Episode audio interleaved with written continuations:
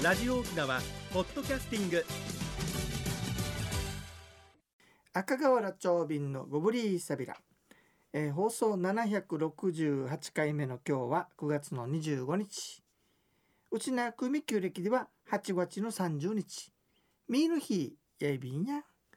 さて国さんね朝夕ね、はい。涼しくなってきてますけども、秋っていう感じが本当しません？この沖縄でも秋を感じますね。ね春分の日も終わったからね、はい。あの多分秋になってきたんだろうね。えというわけでね、はい。面白いのほらハズの木っていうのがあるの知ってる、いやーわからないあの紅葉する木があるの沖縄で珍しく。真っ赤になるさ。ただこれね下に行くとかぶれるから近づかないでねというのを先に言っときましょうそうねなんですね。でそのハズの木に近寄ったりするとね、はい。ハジマキといってねこれ前話したんだけど、かぶれるわけさ。うん。そしたらねそれを直す時にはい。医者に行くんじゃなくて、はい。ちょっと呪文みたいなのがあるわけさ。そうですか、うん。ほうほう。でねもう一回いい話するとね、はい。えーマンバーが綱打ちるええか朝に品に住んでこれねマンバーが綱を打つ間、朝寝昼寝するとわらさばさにくんどけいらちけりどけいらちわらの草履で押し倒して蹴り倒して、うん。えー朝口へ夕口ど夕口へ勝ち口ど朝のまじないは夕べのまじないとなり夕のまじないは手厳しいぞと。うん。でね大野山のぶて赤恥青恥。赤恥っていうのは赤い恥だよね、うん。赤恥青恥。チュヌマ肌にかかいどんさほらこれさ。ね大野山に行ってうん。この人の肌にねはい。かぶれさせたならばはい。にこれこの後すごいのよ。2から7くうち。すらからふふちくるすみうん。にね猫から引き抜くか、うん。それとも小勢から吹きからしてやろうかと唱えながらタバコの煙をねはい。ふっふっふっとやるっていう。これ結構ハズマキの時にははい。やったりするよ、へえそあのうですか。煙をねはい。タバコの煙ふーって言うとねうんうんうん民間療法なんだろうけど治ったりするんだよね、へえあともう一つ面白いのはさ、はい。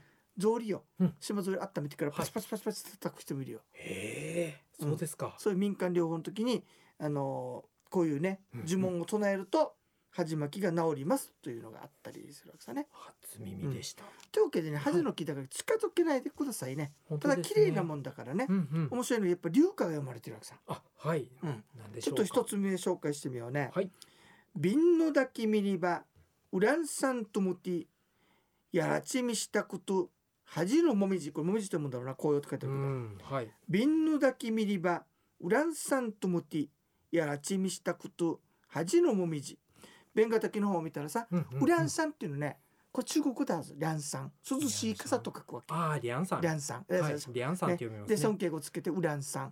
あの国王様行列とかするときに刺す赤い傘よ、はい、うん。だからこれあの弁が岳の方を見たら真っ赤っかしてるもんだから、それが日傘に見えたんこですね、れウランさんかなと思ってに見に行かせたらうん。ハゼの紅葉だったっていう歌で、はい綺麗な歌ですね。あやっぱ中国でもリャンさん。リャンさんって言いますね。はい。そのままだねこれね。そうですね。ウランさんっていうさあそうなんです。ね、黄色いのもあるよ、ほう、うん。ということで、はい、えーハゼの木の流歌はい。でした、それとハゼの木にかぶれたかぶれた場合。はじまきの場合のうん呪文をお届けいたしました。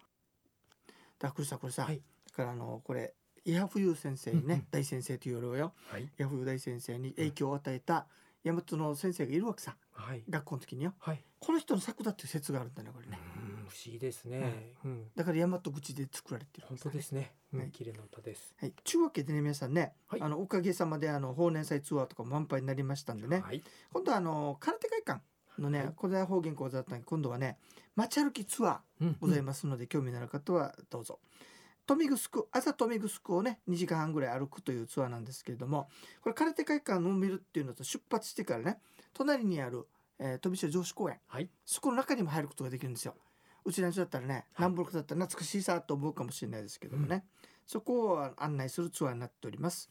10月の15日9時半に出発なんで、まあ、9時ぐらいに空手会館に集合ということになりますね。で大体2時間ぐらいです。参加料金ですが2500円とはいいうことになってるんですけれども、あのね OTS アクティビティ予約サイトっていうのがあって、うんあの県内のあのいろんなアクティビティをねはい半額にするサービスがあるわけさ。はいでこれをから申し込まれると50%オフっていうことになるんでおー1250円っていうことになりますおね。得ですねはい、ということで、えーぜひあの空手会館のね主催で長瓶の街歩きがありますんで、ぜひともご参加くださいね。マッチョイビンドッサイ。それでは次のコーナーです。沖縄のなんだ？さっきハゼの木の話したでしょ？はい。でほら瓶の抱きミリバウランサントモティやらちみしたこと恥のもみじ。オランさんみたいに赤くなってるからはい。生かしてみたら実はハゼの木が紅葉していたっていうね、はい話なんだけどね。これねあのハゼの木なぜ来たを龍華見つけてきた奥さ。んおまなぜ来たってわかるハゼの木のふり話をしてるふりして別なことを言ってるっていうね。へはい。いすぐ道ゆどり見るほどんちゅらさ内がにく山の恥のもみじっていう歌があるわけ、はこれはさはい。どういう意味かというと急ぐ道だけどもゆずりっていうのは止まってっていう意味ね、うんうん。急ぐ道だけど止まってみるほど綺麗な内がにく山のハゼのもみじ。ハゼが紅葉であると。なんだかわかる気がします記録ね。はい。内がにくって現在の那覇市ねあの、はい。えー旧那覇市ね。とこにあるところだからさ。うんはい。内がにく山のハゼの木の紅葉があんまりにも美しいからはい。急ぐ道であるけどももう立ち止まってしまったという歌なんだけどもさはい。い裏話があってよ。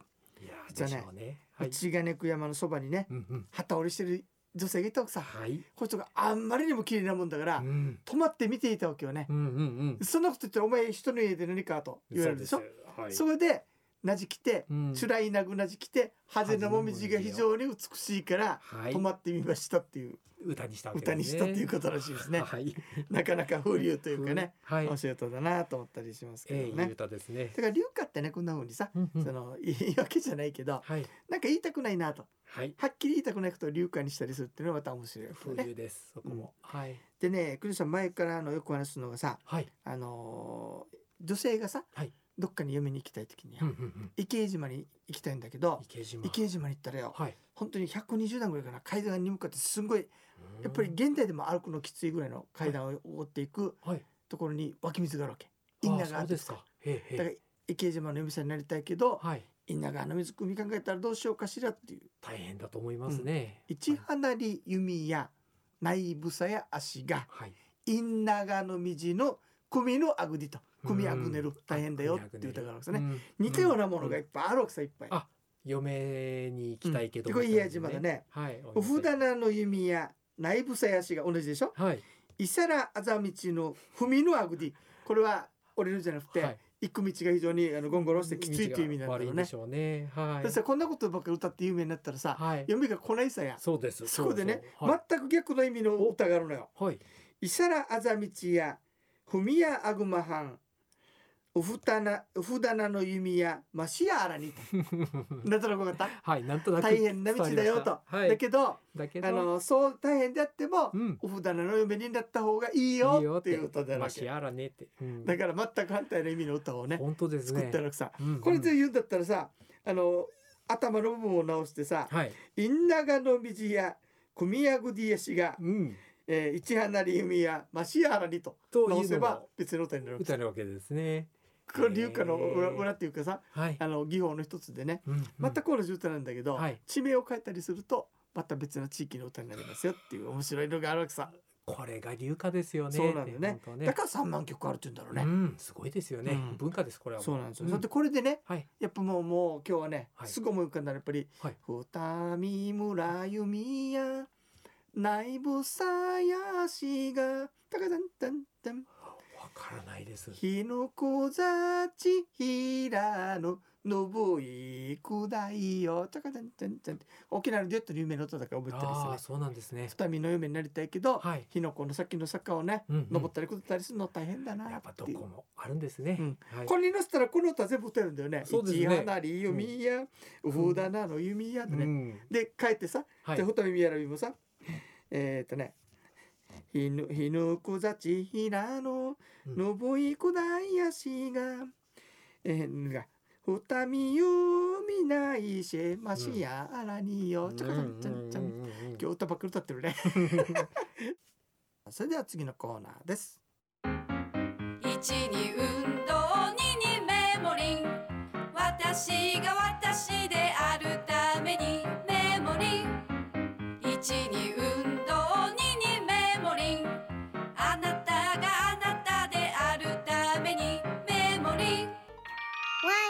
One, two, smile.